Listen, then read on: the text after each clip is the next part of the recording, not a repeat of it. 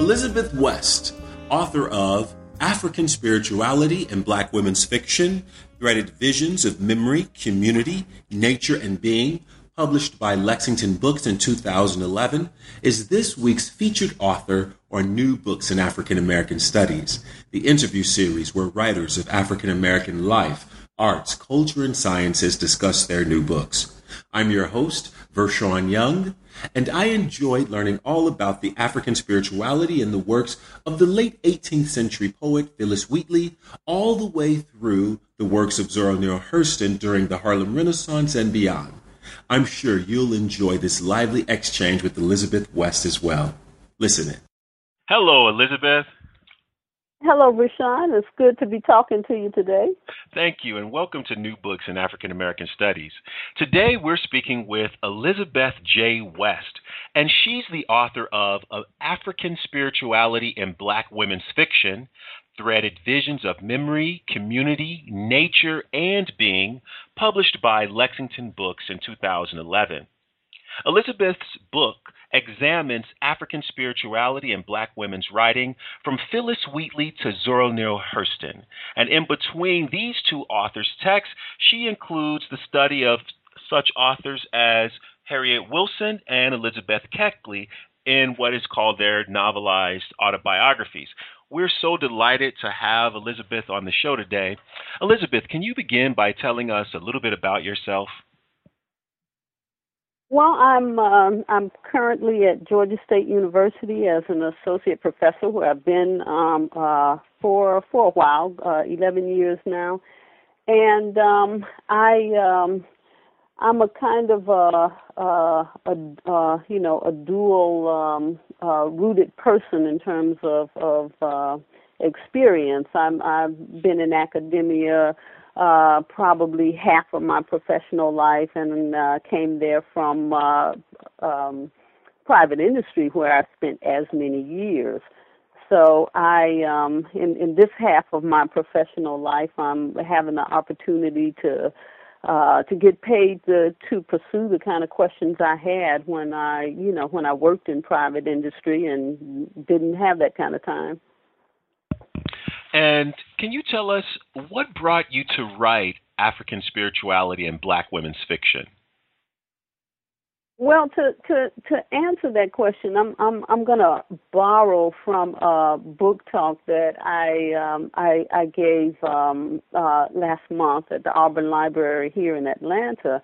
Uh, and, uh, you know, as academics do, I, I, I felt like I had to have a title to Uh, give me some direction, and, and I called that book talk, um, Yes, the Personal is Political and Intellectual as Well. And and, and I came up with that title because I I wanted to, in that talk, and, and because I knew people would have, you know, uh, that kind of question, I wanted to talk about uh, the origins of, of this project. Um, you know, so many times we want to talk about what we do in academia as if it is clearly disconnected from, you know, who we are personally, what our, you know, our, our personal orientation is. And I I think it's useful, though, to, you know, to, to, to counter that, that, that, that paradigm or that myth. Uh, because we're all informed by, you know, by by the personal, by our own experiences and our own lens, mm-hmm.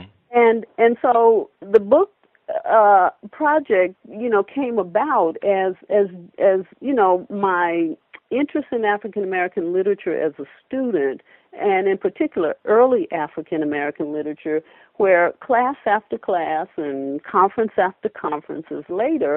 Uh, where I would read and hear people talk about early Black uh, uh, fiction uh, or, you know, creative writing uh, and talk about the issue of or, or the matter of, of uh, religion and spirituality in a way that suggested that um, Africans in the New World, in terms of their religious orientation, Um, you know, that it began for them once they, you know, put uh, uh, foot on uh, the shores in the New World. You know, this kind of suggestion that Christianity became the begin was the beginning of uh, African American spirituality.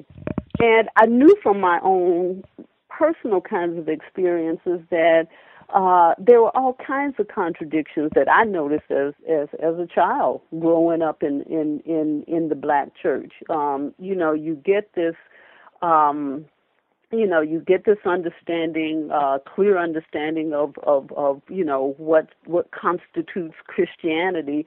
Uh, uh, you, you get that in, in writing and, you know, and in all the doctrine, but then you, you know, you attend church and you see things going on that don't quite, uh, uh, fit into this paradigm of Western, uh, uh, Christianity.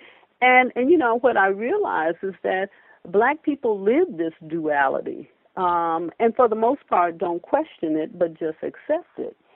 And as you know, so as as as I you know studied and read and wrote more about early African American uh, works, and in particular women's works, uh, I just I, I I became struck by certain threads that I I felt were evident, uh, you know, throughout these works, and I saw them eventually as tying to a kind of spiritual origins, and that origin uh, uh, extending across the Atlantic to continental Africa.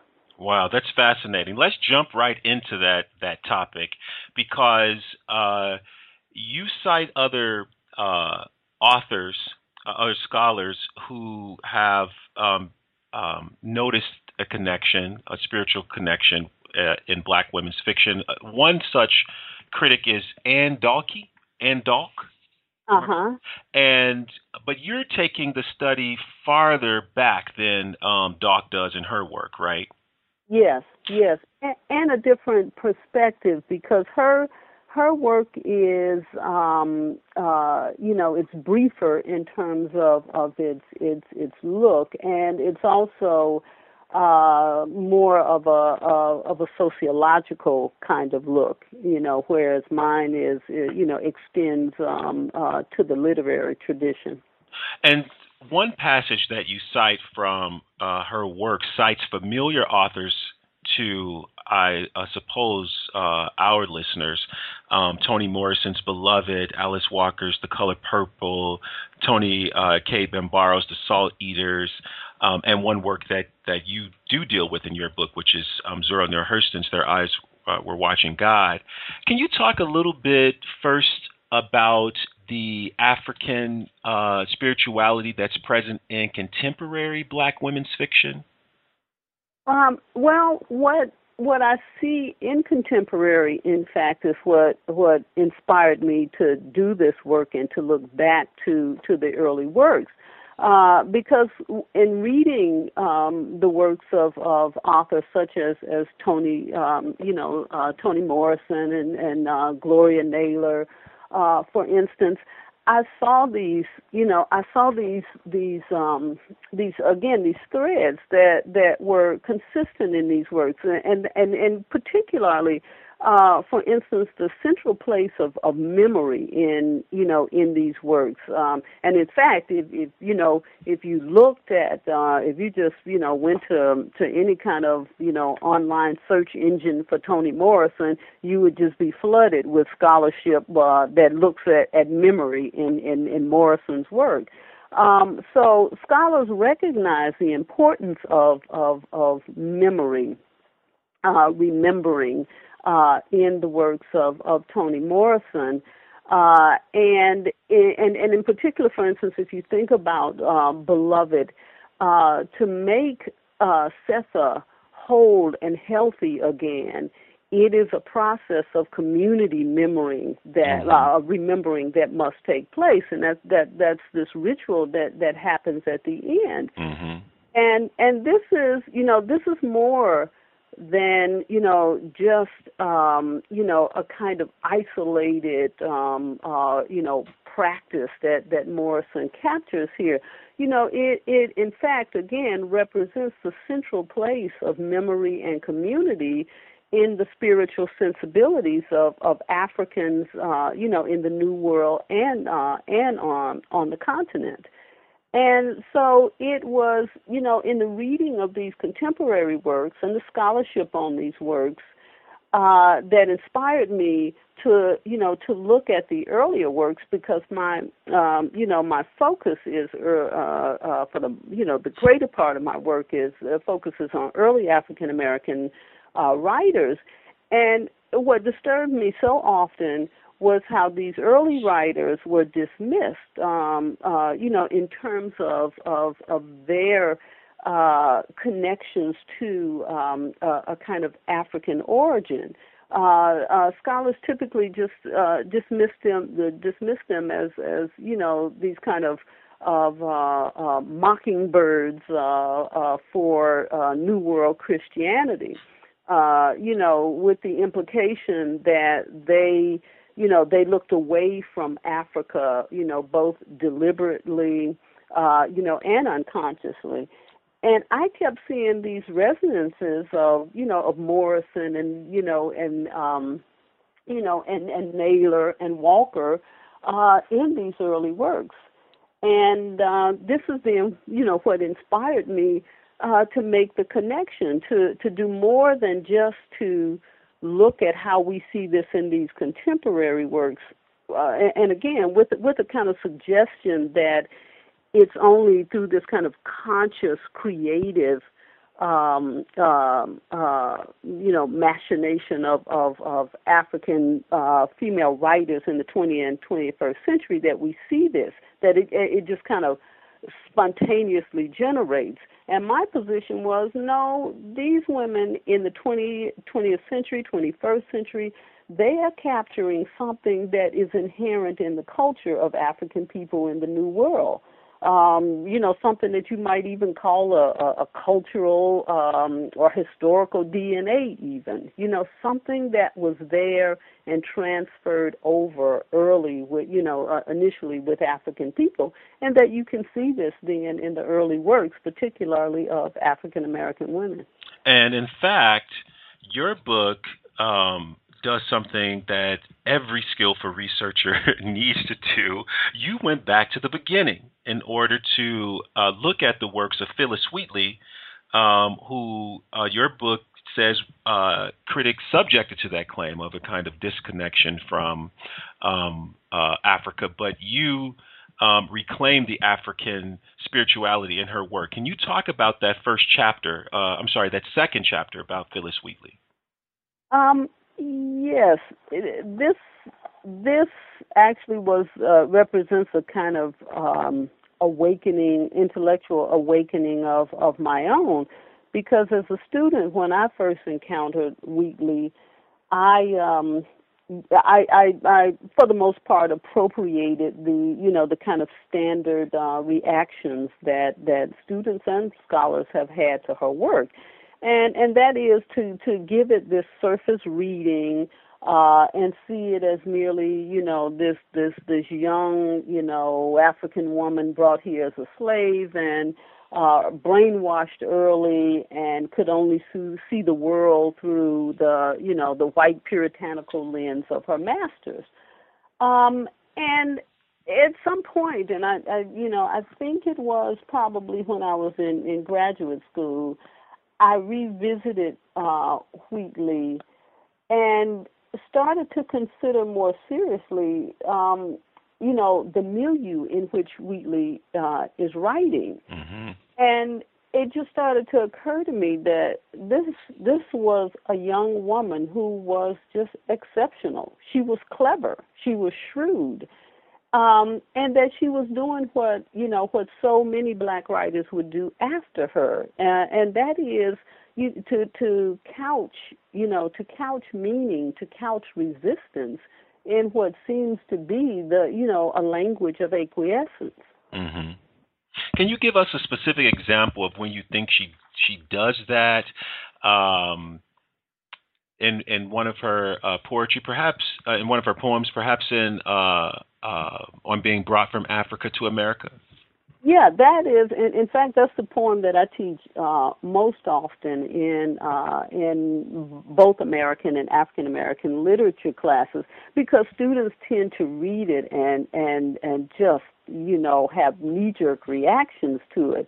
And again, that's because if you if you read it just on the surface, it does seem to be, you, you know, uh, uh, uh, uh, uh, just, you know, uh, incredibly self-denigrating poem. But when you read the poem and you consider the the, the images, um, uh, the symbols at play, and it's such a brief poem too, which is which makes it so much more remarkable. Uh, you really begin then to appreciate Wheatley's genius, uh, because it's, um, I- if I remember right, it's it's like an eight-line poem, and in that short poem, Uh, she kind of has you on the hook until she gets you to the to the last two lines, mm-hmm. and and by on the hook I mean she seems to, in the first in the first lines of the poem, she seems to be playing to, you know, the kind of standard um, uh, white rhetoric of of African uh, primitivism, uh, uh, you know, and subhumanity. Uh, in those first few lines, you know, in which she describes, um, uh, you know, being uh, brought from a pagan land and, uh, you know, uh, coming to understand uh, God, you know, through um, uh, being, you know, brought to America. Uh, and so in those first few lines, there seems to just be, again, this incredible uh, giving over of her humanity. But the twist comes in the last two lines, um, uh, and that is, and you have to look carefully at the italics as well as the language itself. You know that that the in the last two lines, she begins with, with the word "remember," uh, almost in a command kind of tone. You know, the the very tone of the poem itself shifts when she gets to that second to the last line. And in that uh, uh, second to the last line, she takes us to the biblical Cain, and and you know Cain is used in in you know in Western uh, religious um, uh, uh, rhetoric at this time to uh, justify the enslavement of of Africans, mm-hmm. you know, and that, that is this interpretation of of Cain as, you know, after having sinned. Uh, being marked by God, um, uh, you know, and um, uh, you know, being you know being written off, and uh, this was the often used um, uh, explanation for African uh, in slavery and you know enslavement in the New World, and so much so that oftentimes blacks themselves would recite this uh, as you know as the reading of, of Genesis. But but what Wheatley makes evident in this poem is that while she has heard this story as it's been told to her, um, that she in fact has gone to the source, that you know the the, the text itself, and that and read it in, in its entirety, and understands that while Cain was yes you know first damned by God, in the end not only did God redeem Cain, but promised Cain, you know, uh, uh, you know, protection, hmm. um, you know, in, in you know in the ages to come, and and so it's it's Wheatley's way then of saying uh, the African in terms of redemption is no different than anyone else. Hmm. Uh, you know, he you know he sins, but God you know uh, uh, God looks at him. Uh, you know, um, uh, rejects him at some point, but that you know God is forgi- God is forgiving and redemptive, and that this is the story of Cain, and thus the story of Africans uh, as well. Wow, incisive analysis, excellent. Um, your Overall, the, the book deals with what we call, you know, literary works uh, in terms of uh, Wheatley's poetry um, and novels, short stories, et cetera. But in in the chapter that follows your discussion of Wheatley, you deal with um, rhetorical works. You deal with um, preachers. Uh, can you tell us about um, that choice and why that's important at this time period?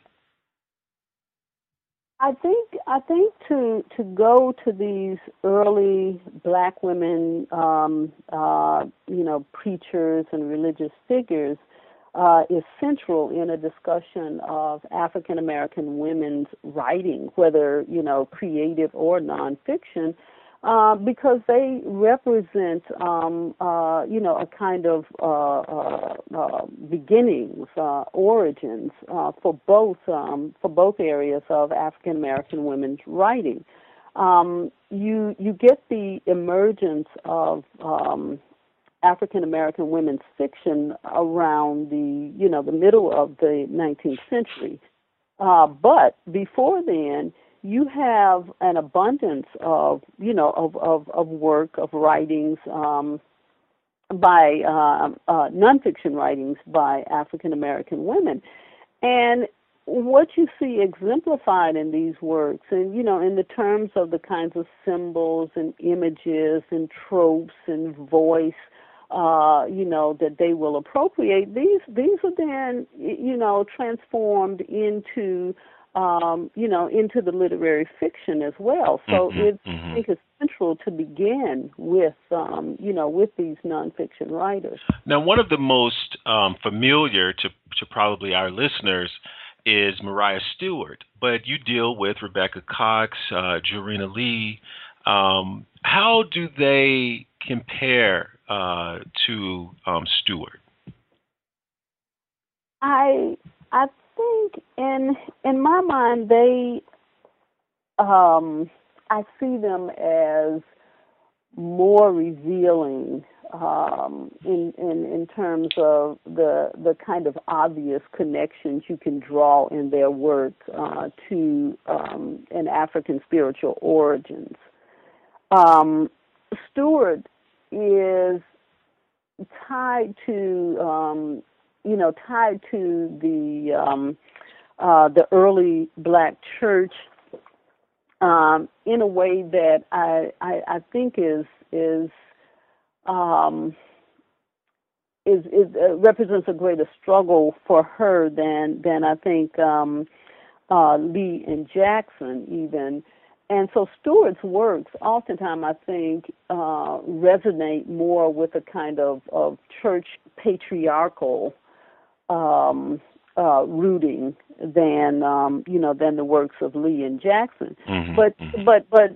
You know, in spite of that, in, in, in you know, among the three, I, you know, as I talk about in the book, there are still these these kind of obvious, um, uh, you know, presumptions in their, not only in their work, but in, in the very assertion of themselves, uh, you know, putting themselves out there as the spiritual figures um, that come out of, uh, of again, Um, and uh, you know, an African sense of of um, uh, you know divine inspiration, and that is that women um, are natural and and and oftentimes um, uh, the choice vessels of of of the divine. You know, in terms of Of, of conveying um, you know uh, uh, spiritual you know messages. Um, and so with um, with Lee and you know with Lee and Jackson in, in their works though, um, I think you see more though of, of very specific kinds of uh, connections to um, African spiritual sensibilities. You know things like um, uh, nature. You know the, the the connection of nature and God. You know and how. Uh, nature plays into spiritual revelations. I, before we move on to the mid to late nineteenth century writers that you talk about in this book, uh, I want to slow down here to ask a question about the um, elements of spirituality or Af- African spirituality that you uh, codify in the book that a reader could discern uh, in these works. You've already referenced um, the role of memory, but there are others that you uh, cite that are um, inherent to African uh, spirituality. Uh, yeah, memory. Uh, memory. I start with as as as you know, kind of central, and um, and I, uh, I I. talk about how we, um, you know, how we again see that in pre-Middle uh, Passage experience uh, among African people. uh, memory, um, community. Uh, community uh, again is this this other element of of Africana culture uh, to the present that you know that that that we see pervasive uh, uh, you know in the culture of African people, and and again so much so that we see it in um, in scholarship on African works as as a, a, a prevailing topic. Um, so memory, community. And then the matter of of nature, and and that is um, uh, nature, both an, animate and inanimate, and how that um, you know how that then informs uh, you know an African sensibility uh, about the spiritual. Uh, that that that again very much contrasts Christianity, in, in which there's this presumption that you, you know it, it it's this. It, Is that religion is, is this relationship between God and man, uh, whereas a more um, African-rooted sensibility sees God, uh, you know, uh, in in all of our existence, animate and inanimate. Uh, so again, that it is the center, the sense of nature um, as very much a part of human spiritual experience, and then. Uh, finally, this, this belief in the interconnectedness uh, interconnectedness of worldly and otherworldly beings, um, and um, that is the sense that among African uh, uh, uh, people that the living, uh, the fortunes of the living, are very much tied to uh, the um, the other world.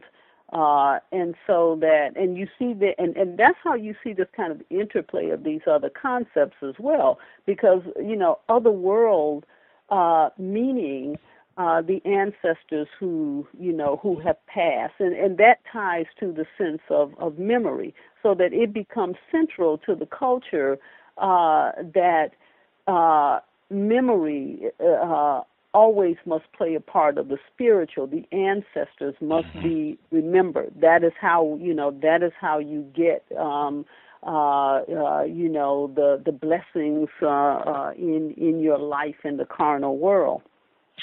I have a, another question for you um, that struck me after I uh, finished reading the book, and um, and that is about the comparison or the contrast uh, between the um, antebellum uh, women writers that you uh, study and the postbellum writers. Is there a difference between uh, uh, in the way in which they represent and feature African spirituality?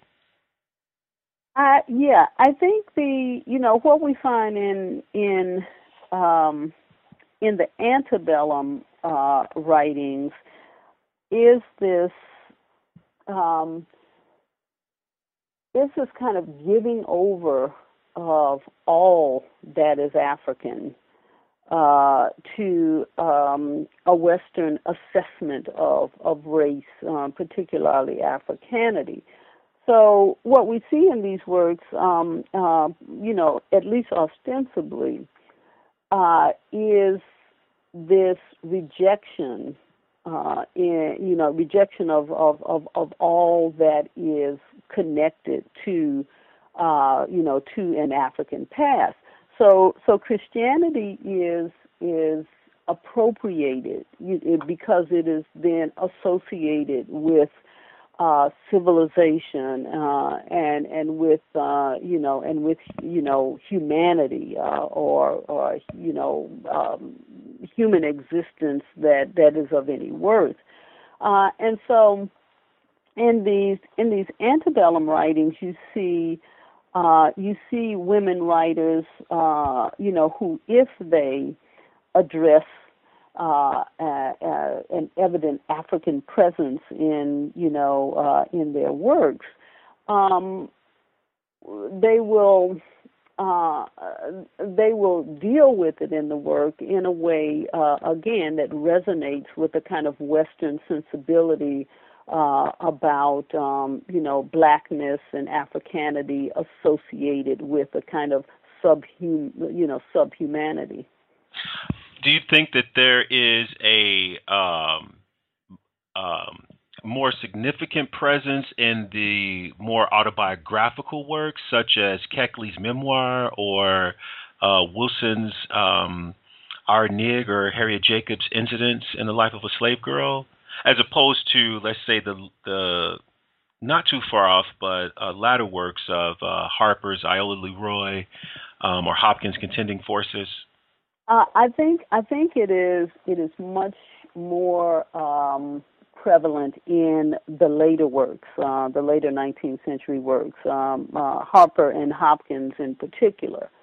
Um, and um, uh, it, you know, when we get to Harper and, and Hopkins, we we you know we aren't at that point again where African women writers are willing to see Africa as, as you know, as worthy, mm-hmm. uh, you know, as, as, as, you know, as human.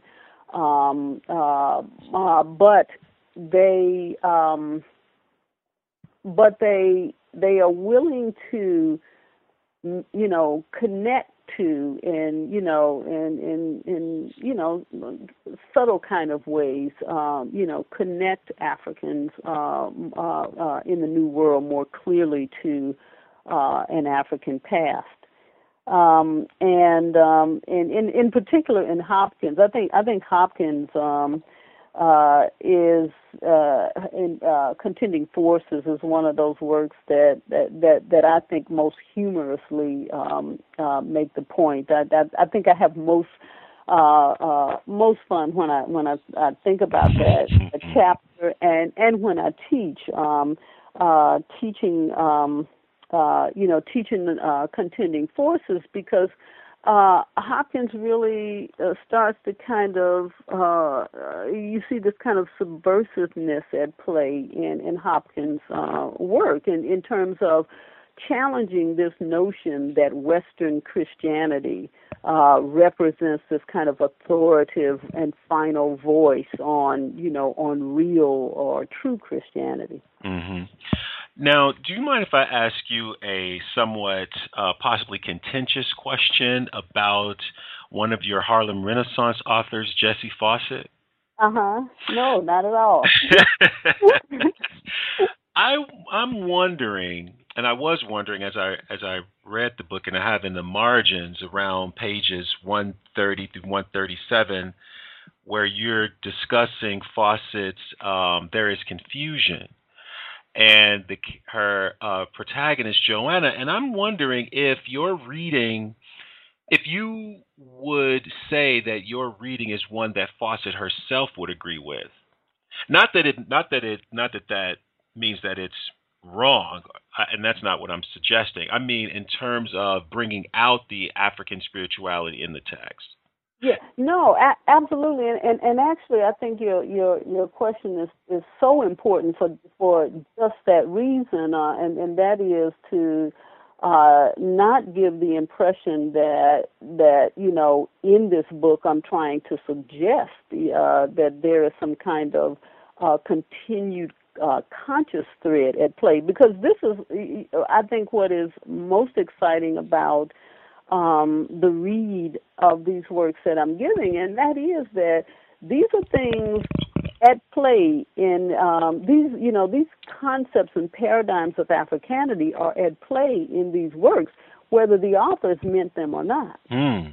And in most cases, uh, uh, I think with the exception of uh, of um, Hurston, in fact, I think you could probably argue that they didn't mean to. Mm-hmm, mm-hmm. Okay. And what about, I'm going to ask you about how the ending of uh, Nella Larsen's Quicksand uh, coheres with, um, uh, I'm, I'm struggling to formulate this question because it just it just came to me actually, um, coheres with um A, a spiritual presence in the in the novel. It seems that critics would argue that um, uh, the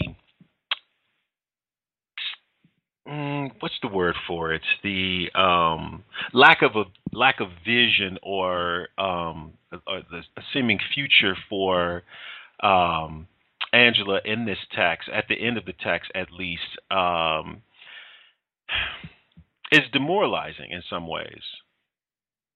Uh, it is, and and and and in fact, that's um, that's the point I'm getting at in in that um, you know in that look at, at Larsen's text, um, and and the the emphasis on, on Larsen's text, in, in fact, is not to make the case of uh, of you know African spirituality at work in in her her text, but actually to demonstrate this, you know, this this clear rejection of Christianity that becomes prevalent in um, Harlem Renaissance women's writings. You know, it, there's there's this, uh, you know, what Quicksand gives us in, in terms of Christianity, I think, is without a doubt uh, a rejection. Uh, uh, Christianity can't save. It does not save the protagonist, and and and and, and you know, in what is suggested in the title itself, Quicksand. Mm-hmm, mm-hmm. Uh, uh, this is this is tantamount to what Christianity does to the heroine. Uh, it just sucks her in and sucks the very life out of her. Uh, but the the emphasis is though that what what happens in Larsen's text though is while she You know, while she rejects, the, the, the text does not play to, um, you know, this kind of uh, uh, uh, typical representation of, of Christianity um, as an awakening and concurrent with the, the um, you know, the awakening of the, of, of the protagonist. Um, that rather than that, um, uh, again, Christianity doesn't, uh, you know, it doesn't functioned uh, alongside of, of a kind of narrative of awakening. Mm-hmm, mm-hmm. That, but but what Larsen does alternatively is that she suggests then that yes, we can still see these elements of Africanity in African people in the New World, but the the importance of, of Quicksand in that respect, though, is that she su- what she suggests is that Uh, uh, uh, a kind of hope of looking to Africa as salvation or redemption or enlightenment is futile as well. Right, right. You know what? Thank you for that clarification. Um, thank you so much. That's that's really important to how I'm um, understanding uh, what I read. I, I think I probably um, missed uh, that point because I was focusing on what seemed to be a um, suggested transformation uh, in that text uh, uh, in uh, Angela's life, but but you just clarified it for me, so thank you. Would you mind uh, reading a passage for us? Uh, certainly. Um, I, I I think what I'll I'll do is go to um, the section on uh, on Hurston. Uh, and I'll I'll read the section uh, from the section that looks at uh, Hurston's novel um, Jonas Gourdvine, mm-hmm. and uh, it's um, it, it's I, I, I'll I'll I'll try to shorten it, but I I want to give enough of it to give a, a, a sense of the argument um, that I'm making here, because I think with this uh, passage it, it helps to give a real sense of, you know, where uh, the the book takes us uh, at the end. Uh, so I'll begin on page one fifty-four. John is a big voice. He is divinely inspired. While he does not realize his gift until he reaches manhood, his almost mystical return to his homeland hints at the destiny that awaits him. Not long after John's arrival, he battles a fearsome snake that lurks along a path frequently traveled by Lucy and others in the community. John's encounter with the serpent that strikes fear in the community portends his spiritual greatness. Lucy describes the snake as cunning and frightening. She tells John, quote, He got a hole back under the bank where you can see him, but you can't get him, though, though you was down in the branch. He lay all round there on the ground and even on the foot log. But when he see somebody coming, he go in his hole all ready for you to, uh, for you and lay there and dare you to bother him. When John kills this dreaded creature, Lucy is ecstatic. Ooh, John, I'm so glad you killed that old devil. He been right there scaring folks since before I was born. Lucy's paradoxical awe and fear of the snake symbolizes its dual legacy in African American culture. Her awe of the snake reminds us of its place of reverence in traditional African societies. Her view of the snake as demonic represents the influence of Christianity's representation of the snake in the Garden of Eden. With its transformed image as demon in African American culture, the human who has power over the snake is then considered one who holds supernatural ability. John's triumph over the snake seems to suggest that he is divinely empowered. But if we consider Lucy's description of the snake, perhaps John's conquest is more accurately read as the signal of his ultimate doom. Mm-hmm. While Lucy tells John that the snake strikes fear in all of the community, she reports that he retreats when others approach, daring them to disturb his ground. According to Lucy, the snake predates her. He is legendary. Though she reports that the snake is threatening, she does not indicate that the snake has ever harmed anyone. The community has lived in a long-standing truce with the snake. They fear and revere it, but they accept its place among them. The snake comes among them, but they know that they are not allowed in the snake's refuge. John disturbs this balance with his aggressive pursuit and slaying of the creature. He has broken the cycle. And while Lucy celebrates his momentary victory, John ultimately cannot find peace or balance in his life. Mm. Very important uh, uh, section. Can you uh, tell us how you imagine your book being um, taught? What kinds of courses and um, uh, and what kind of uh, uh, curriculum setting? Um, I I see it as um, uh, a book most useful in upper division and and graduate level Uh, uh, courses um, uh, that, uh, you know, have a particular emphasis in, um, uh, let's say, women's literature, African American literature, um, literature and religion, you know, literature and, and, and spirituality. Oh, nice. And what are you working on now? I um, I am, I have this, this long-standing interest in Uh, Ethiopianism in early uh, African American writings. Uh, and so I'm beginning to uh, uh, to kind of outline um, uh, a study um, uh, that will look at um, uh, this what what really becomes this this this um, tradition of of um, you know of Ethiopianism. Uh, in, you know, nonfiction as well as uh, fiction in, in early African-American works. Thank you, Elizabeth West, for joining us on New Books in African-American Studies. Thank you. I enjoyed it. I hope you've enjoyed this discussion with Elizabeth West about her new provocative book, African Spirituality in Black Women's Fiction, Threaded Visions of Memory, Community, Nature, and Being, published by Lexington Books in two thousand eleven. Even if you are not an African American literary critic or cultural critic, if you are an everyday reader, I'm sure you will enjoy this book as well. It's quite informative. Get your copy today.